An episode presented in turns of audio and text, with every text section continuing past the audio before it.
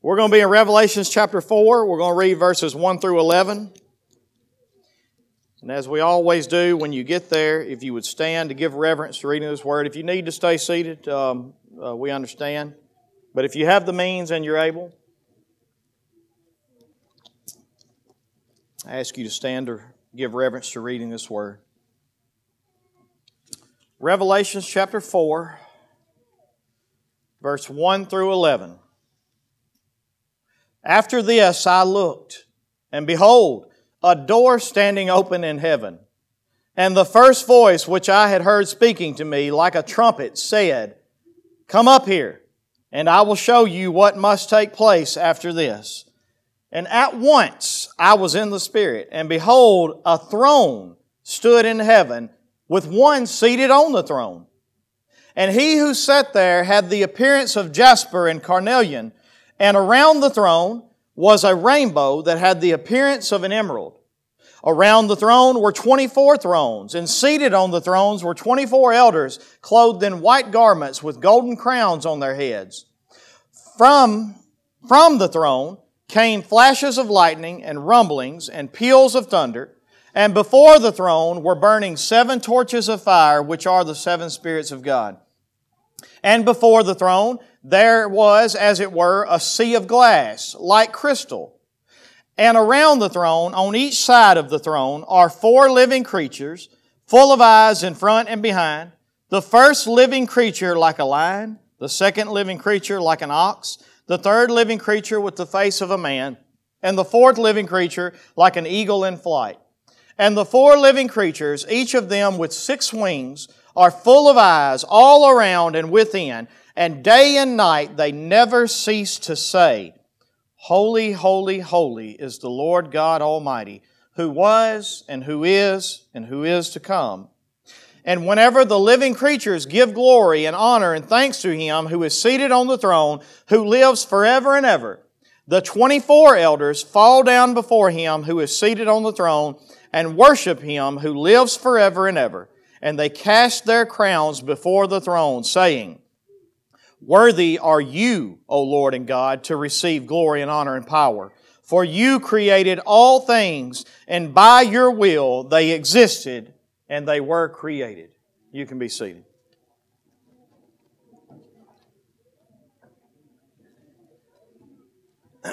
this morning we um, get to move to the third section of our outline in the book of Revelation.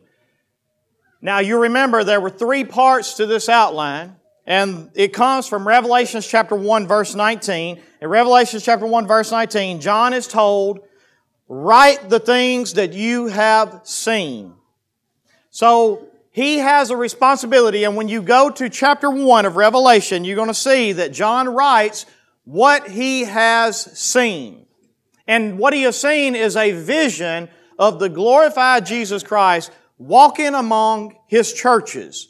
And so he wants us to know that the reason he is writing this book is to reveal, or at least one of the reasons he's writing this book, is to reveal to us that Jesus Christ is walking through the churches in the church age and that He is inspecting these churches and that He knows everything about these churches that you can come to church all you want to come to church, and you should, but Jesus knows you, and He knows your heart. Do you understand that this morning?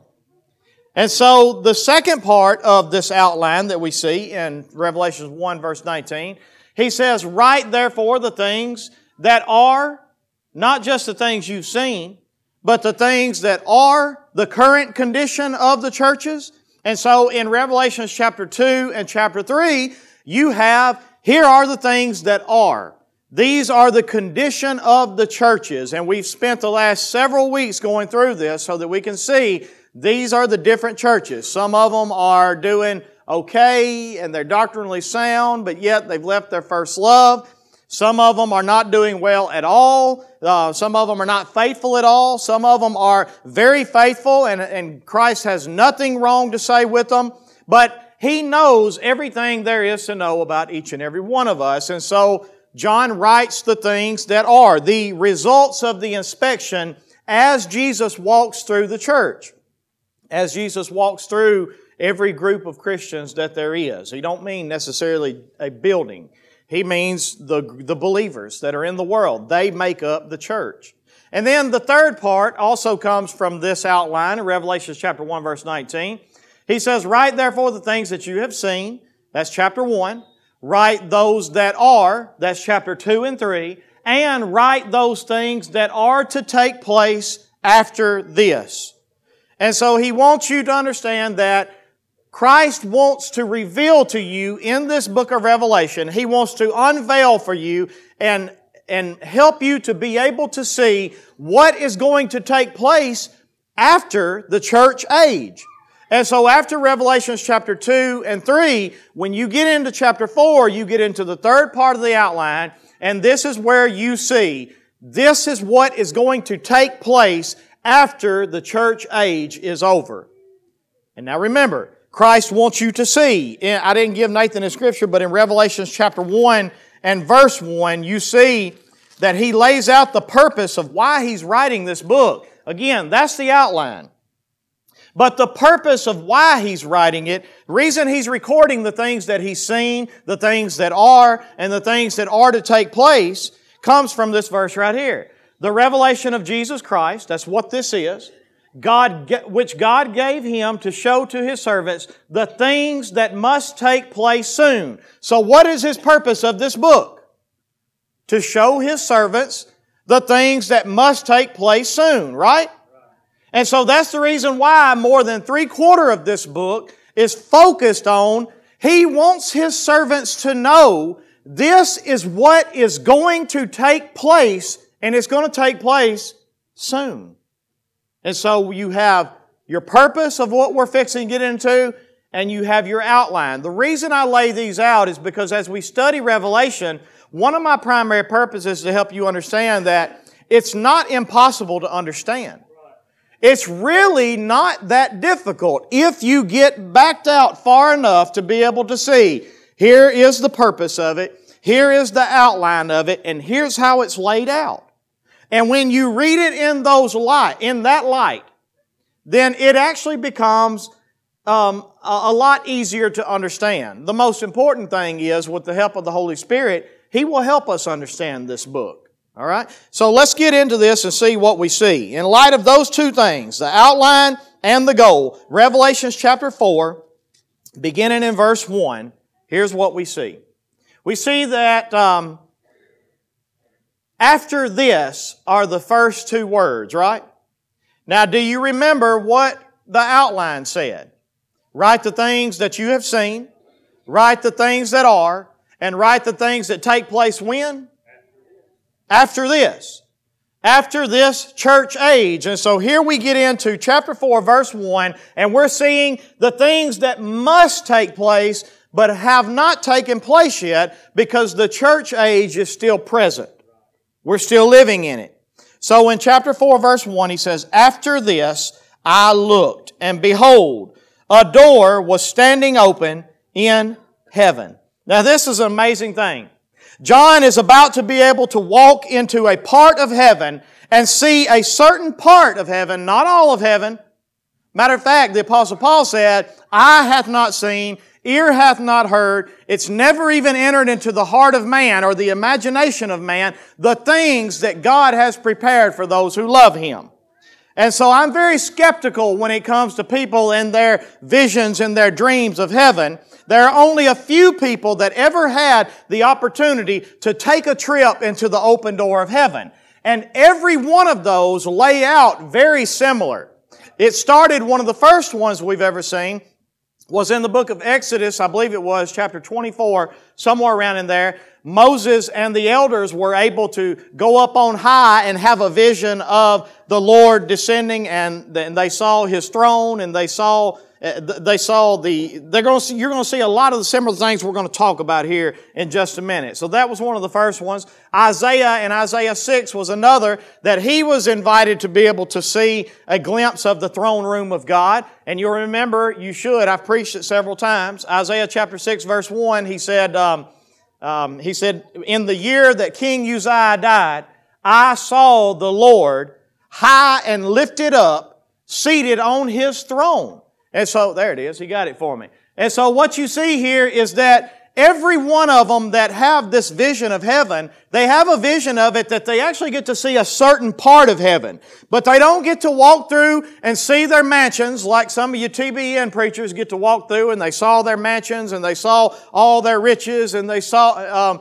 you don't even see that. As a matter of fact, the apostle Paul said he was caught up to the third heaven the first heaven being right here, the sky where the birds fly. The second heaven being outside of that where the planets and the stars reside. The third heaven being outside of that, which we don't even know where the end of that is. But the third heaven being the place where God resides.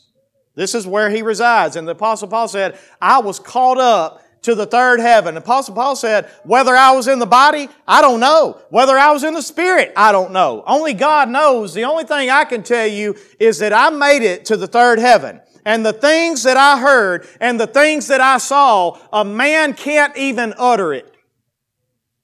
That's what Paul said. And yet, you got preachers, and I'm trying not to call names, but you got preachers on TBN and all over the TV coming to you talking about they got to go visit their mansion and they got to walk down the, the street with, uh, with Jesus. And they, got, I mean, come on, the Apostle Paul said, I couldn't even say anything about it. But yet you saw it all. Ain't you special?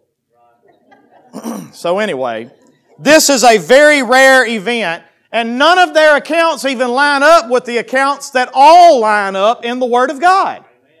Every one of them. And so again, I'm very skeptical when it comes to people who claim these, these vision and these trips to heaven. However, there are people that have made trips to heaven and in the Bible, we get to see that they got to see the throne room of God. They didn't get to go anywhere else, but there was a door standing open and they got to go into the throne room of God. So in Revelation chapter 4 verse 1, John is invited to come up to heaven Again, this is the third heaven, the home of God. This is the place where Christ says He has gone to prepare a place for you.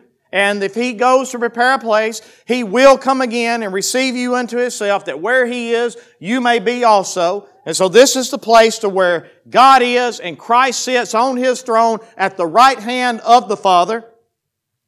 So He gets an open invitation to this thing. Interestingly, now think about this for a minute. For those of you that have followed the study, we just ended in Revelation chapter 3 with Christ standing at the church door and knocking. Now, what does that tell you about the door? Was it open or closed? And so, interestingly, the end of the church age, Christ is standing at the church, at the door of the church, knocking. And yet, when we, when we leave the church age and the faithful are called up to heaven, the faithful look up into heaven and it's not a closed door to heaven, it's a, it's an open door for the faithful. Now that's a beautiful picture for me to be able to see right there. But there's something I think is, is worth us bringing up. Now look at what happens next. He says, and the first voice which I heard it was speaking to me and it sounded like a trumpet. Now again, this is the same thing we hear from Moses in Exodus. No matter where you go in the Bible, when they hear God speak, it's like the sound of rushing waters, the sound of trumpets, the sound, it's always this, um, this blast sound that they hear. But it, he heard this voice and here's what it said. Come up here. Now this is funny to me. And I like, I like trying to find the humor, not because I'm just trying to find it. I believe God is a humorous God. Now, why did God tell John, come up here? I mean, what's he gonna do? Right? And yet, I mean, here, here he is telling John, John sees this open door standing open in the third heaven, and he hears a voice that says, Come up here, and I'm going to show you some things that must take place after this. And the only thing I can think of, John, if he'd have been in our age, he'd have looked back and said, beam me up, Scotty. That's the only thing I can think of that, that would have took place here. But either way, he's invited to come up and he is invited to enter into this part of heaven. And the Bible says next that in verse 2, at once I was in the Spirit. At once. Literally, this is a fast trip. Now, I'm not going to go through the math on you on just what we know of the observable uh, uh, universe, but um, just the short version of it, it's just what we have been able to see of our universe is somewhere around 186,000 light years from one end to the other. Now, a light year means this. Um, I'm sorry, 13.8 billion light years from one end to the other. And a light year is this. It's 186,000, don't quote me on this, I'm close. 186,000 miles per second. If you could travel that fast, 186,000 miles every second. If you could go that fast, it would still take you 13.8 billion years to travel at that speed from one end of the universe to the other end of the universe. And that's just what we call the observable universe. That's as far as we are able to see. And yet, here the Apostle John says, At once I was in the Spirit and I was there. This is a fast trip that's just been made to the third heaven. And so this, again, th- these are some amazing visions that, that God is laying out for us to see. And remember the purpose. He wants us to see these things. That's why He writes them down. He wants you to see it. And so let's keep going and see what we, ha- what we have next. Next, John wants to set the scene for you. And the focus of this entire chapter of chapter 4, there is some worship that goes on. The worship is more the focus of chapter 5, so we'll get into that next week. But the focus of chapter 4 is this throne, and especially the one who sits on this throne. And so look again at chapter, at chapter 4, verse 2. He says, At once I was in the Spirit, and behold, when they say behold, they mean, you got to see this. Look at this. And behold, a throne. Now it's important you understand that this is not just a nice little chair that's just sitting at the front of the stage. This is a throne. When they say a throne, they're talking about a seat that is fit for the master of the house. And when John looks, he sees, just like Isaiah did, a throne. And now he don't say that it is high and lifted up, but we have indications in here that he saw the same thing. Ezekiel saw the same thing because these uh, living creatures that we're fixing to talk about in a minute that are flying around, they are actually under the throne, on the sides of it. And so this throne is high and it is lifted up. And what we see here is John wants you to understand that this is a symbol of absolute power. This is a symbol of absolute sovereignty, of supreme reign. And you should see this throne. The reason I know that, go with me down through chapter 4 for just a minute. In chapter 2, he says that he saw a throne. Then he says he saw one seated on the throne. And then in verse 3, it says, um, He that sat there had this appearance. And then it goes, And around the throne there was this. And then in verse 4, notice what he says. Around the throne were this. And then in verse 5, he says, from the throne, this is what happens. And at the end of verse 5, look what he says. Um, I'm sorry, I think I'm here somewhere. Maybe it's not verse 5. Yeah, it's at the end of verse 5. And before the throne were burning seven torches of fire. So you got around the throne, on the side of the throne, before the throne, uh, coming from the throne. Everything in this is focused toward this throne. And so we can take this teaching and understand that what God wants you to see in this is what? He wants you to understand that there is a throne in heaven unlike any other, other throne. And then He's going to show you the scene of what's going on around this throne, on this throne, because He wants you to see what's going to happen from this throne. And what you're going to find out is that supreme power is fixing to happen from this throne. Absolute sovereignty is fixing to happen from this throne. And there is nothing and no one who can do anything to change any of it. These are the things, um, I think it was in chapter 4. Yeah, look, look, at, look at verse um, 1 again in chapter 4. Look at the end of it right here. Come up here and I will show you what must take place after this. He wants you to understand that there is a power and there is a supreme reign coming from this throne. And when this power comes from this throne, it must take place. There is nothing that can stop this. And so let's take a look at what some of the things that we see here. Um, the first thing we see is the throne, and again, it's high and lifted up, greater than any other throne you've ever seen, declaring the sovereignty, the supreme reign, and the, the supreme power of God. The second thing we see in uh, verse 2 is the one seated on the throne. The one seated on the throne has the appearance of jasper and carnelian. Now, jasper, according to Revelations 21 verse 11, I probably didn't give him this one either. Now, jasper was a very clear, it was clear as crystal. You, you would consider it to be in the likeness of a diamond today. So when you hear something made of jasper, when they see something that looked like jasper, has the appearance of jasper, he's not telling you it's a diamond. He's telling you that this is something that looks just like a diamond looks.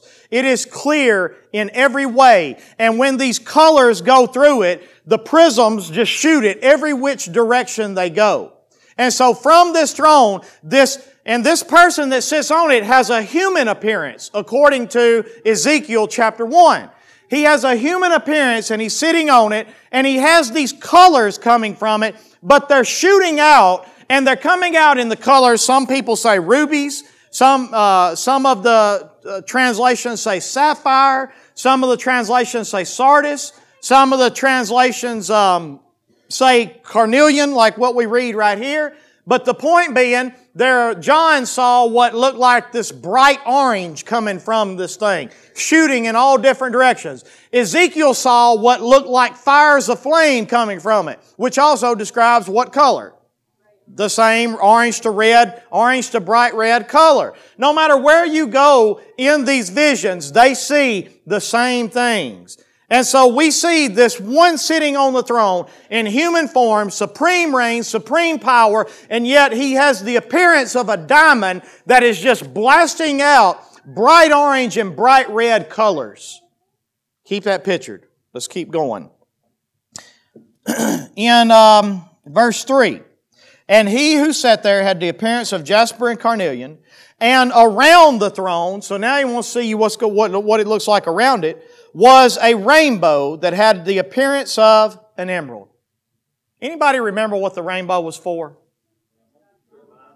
The rainbow was what God gave as a sign of the covenant that He made with Noah and every other creature on the face of this earth. You remember? And so here we have this rainbow here, and it is believed, and I believe it. I don't know that this is what it is, but I believe this is what it is.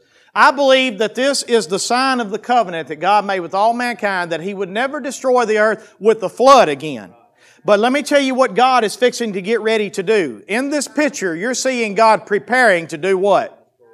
Destroy everything that is not for Him but is against Him. And what you see here is the rainbow that is a sign that says, I'm not going to do it this way. In my wrath, I'm going to remember mercy.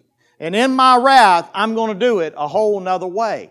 And so we see here a picture of God getting ready. When you see these colors coming from Him, uh, anybody remember what the bullfighters used to get out? What color did they fight the bull with? And the red was supposed to make the bull what?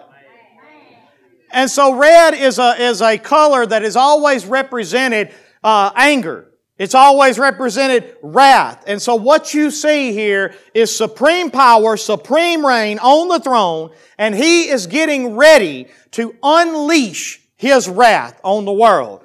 And there's the rainbow around this throne as a reminder that this is the covenant that is made with all creation that we won't do it this way ever again. Now let's keep going to the third part in verse 4. The first part of verse 4 says, Around the throne were 24 elders. And so first the rainbow was around the throne, but then John, notices there are 24 other thrones, and then on these 24 thrones there are 24 elders that are seated on the throne. So we have to ask the question, who are these? Well, let's look at what it says about them.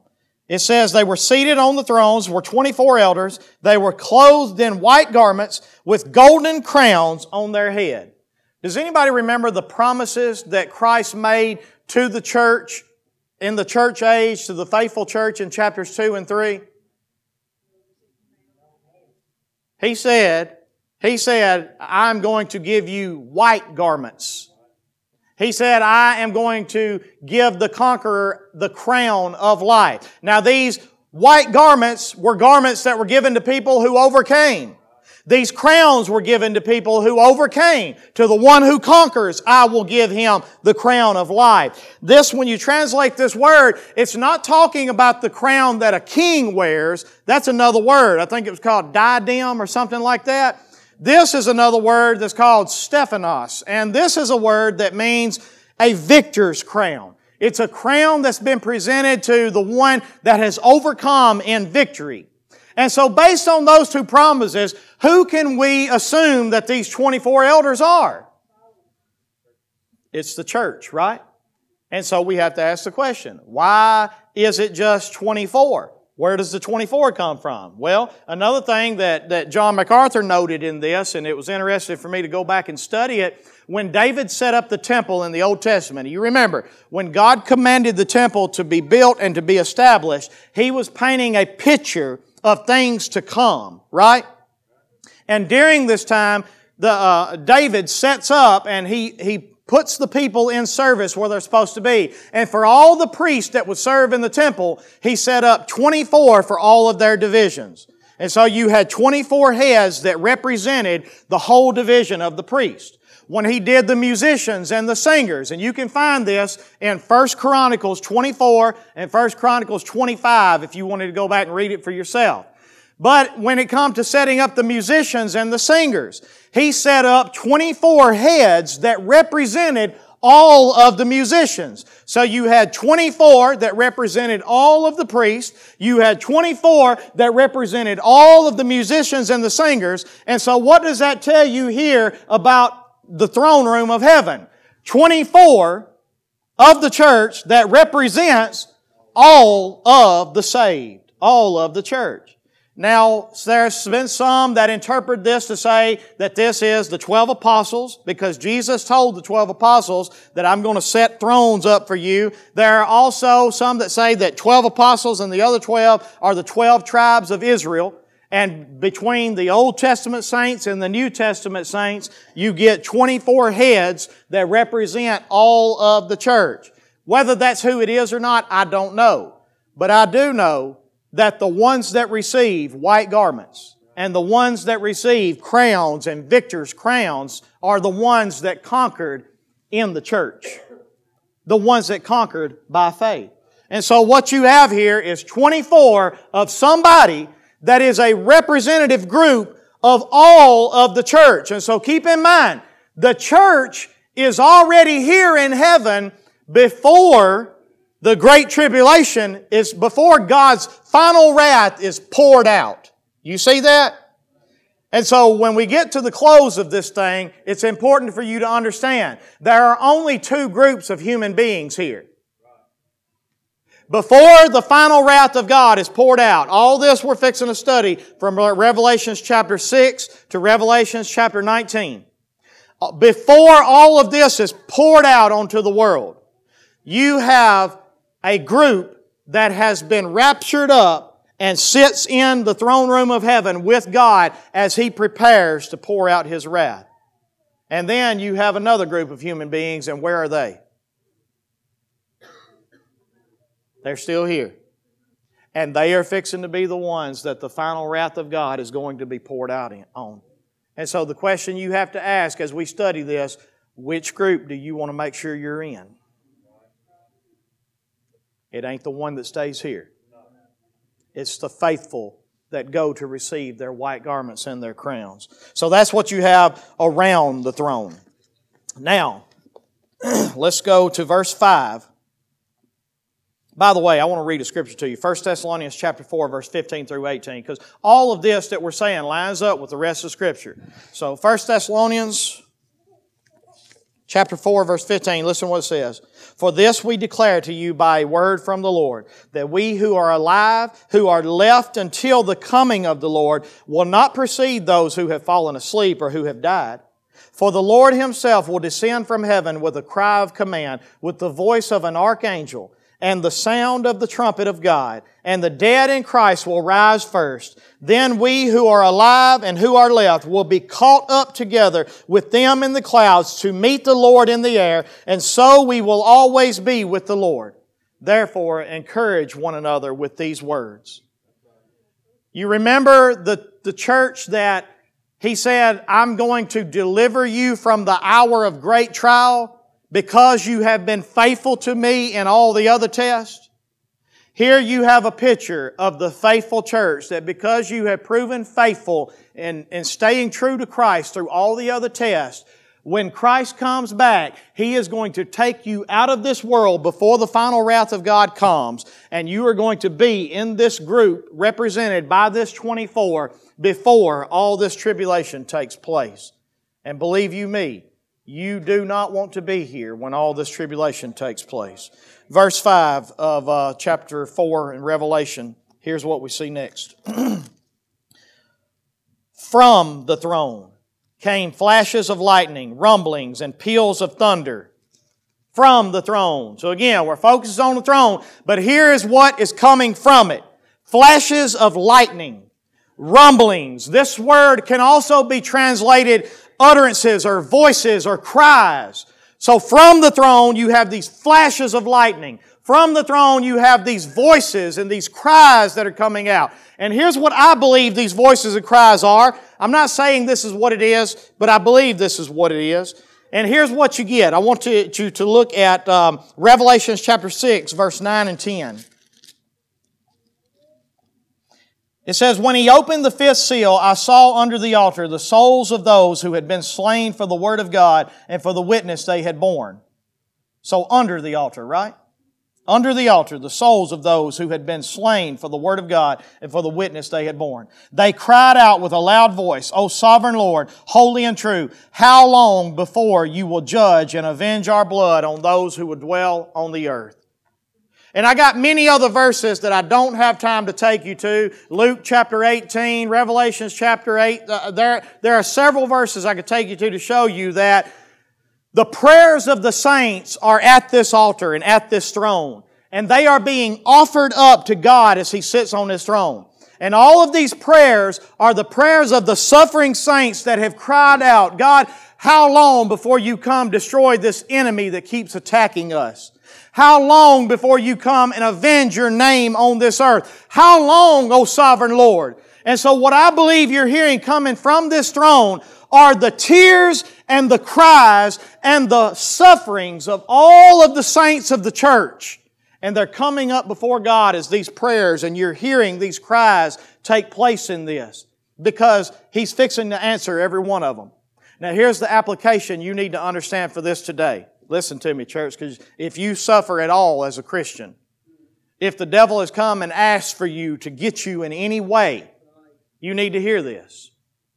You need to understand that every tear that you have ever shed, I don't care what it's for, as long as it was for your faith, every tear has been counted.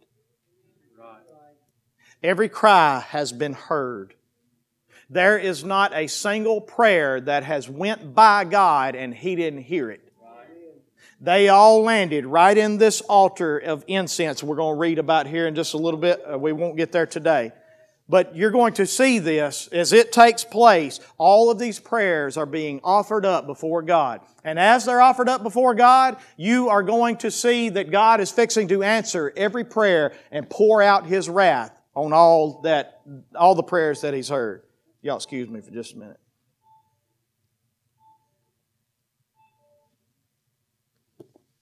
Sorry, I'm working both ways. All right. So that's what I believe you have coming from the throne. So let's read it again, verse 5. From the throne came flashes of lightning, rumblings, peals of thunder. And before the throne were burning seven torches of fire, which are the seven spirits of God. And so before the throne, you have the Holy Spirit on fire in front of this throne. Here's the picture that I think God wants you to see. He wants you to see that these things must take place and they are going to take place. And they are going to come from an angry Father. They are going to come from an angry God. They are going, you know, the, I've told you this before. I used to drive by this church in Huntsville that had this sign on the side of the road, and it would say, um, God is not angry with you no matter what. And I thought to myself, if you only knew. if you only knew. God is angry with all of this creation and the only thing that satisfies that anger is the blood and the broken body of our Lord and Savior, Jesus Christ, that makes atonement for the things that have made Him angry. And so here we have this angry God that is now at a point and when you see these flashes of lightning, and when you see this fiery color coming from Him, and when you see this throne high and lifted up and the rainbow around Him, and you see the church gathered round and they're safe, they're no longer in this thing, now God is in a place that He can do what? He can unleash His wrath in fullness. And so what you have in Revelations chapter 4 and Revelations chapter 5 are the preparation of God getting ready to unleash His wrath. And when you get into chapter 6, you're going to see that what he does in chapter 6 is he establishes these living creatures that are flying around. I ain't got time to tell you about those. That's an interesting study too. If we had about another four or five hours, we'd go through that. We ain't got it, so we're not going to go there. But he establishes these four living creatures as the instruments that dispel his wrath.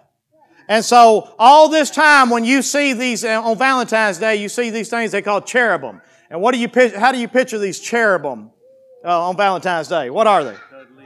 Little cuddly, got a belly on them and they got a little bow, right? Let me tell you something. That ain't what cherubim are. Right. And they ain't got nothing to do with Valentine's Day. We're going to find that out next week as well. Next week, we're going to get into chapter 5, and you're going to see a worship service begin at the end of chapter 4 like you have never seen before in your life. And it all gets started with these four living creatures as they see God for who He is. And they start a worship service that begins with four, and then it goes into 24, and then it goes into 28, and then it goes into myriads and myriads and myriads and thousands upon thousands of angels and this thing grows and it starts out with a cappella and then it adds instruments and then here, man, before we get to the end of chapter 10, you or uh, chapter 5, you're going to see a worship service like you have never seen in your life. And it all came because four creatures saw God. Right. And when they saw God, they didn't look through the hymnal and go, well, what do I want to sing today? They saw God and they said, here's what we say about Him. Here's what we sing. And here's where they go with it. So we're going to stop there this week. Um, if y'all would stand, here's my closing. Here's the question that I have to ask. These things must take place soon, right? Right. Which group of people are you in? Which group of people are you in? Because as long as you are still drawing breath, you have an opportunity to be in the church covered by the blood and broken body of Jesus Christ. And if you are not in that group, then I want to tell you it's not going to be good when chapter 6 gets here. And it is coming, and it must take place soon. And so, my prayer for you today is that everybody here is part of the faithful church. And if you're not, I pray you'd humble yourself before Him, cry out to Him, ask Him for forgiveness, repent of whatever sin is in your life, whatever you need to do. You know, this, you know, repentance is a daily thing, right? it's not just a weekly thing, it's not just a yearly thing, it's a daily thing. And I pray that if that's what you need this morning, you would hear this word and see what God wants you to see, and that before you leave, that you're ready for what must take place.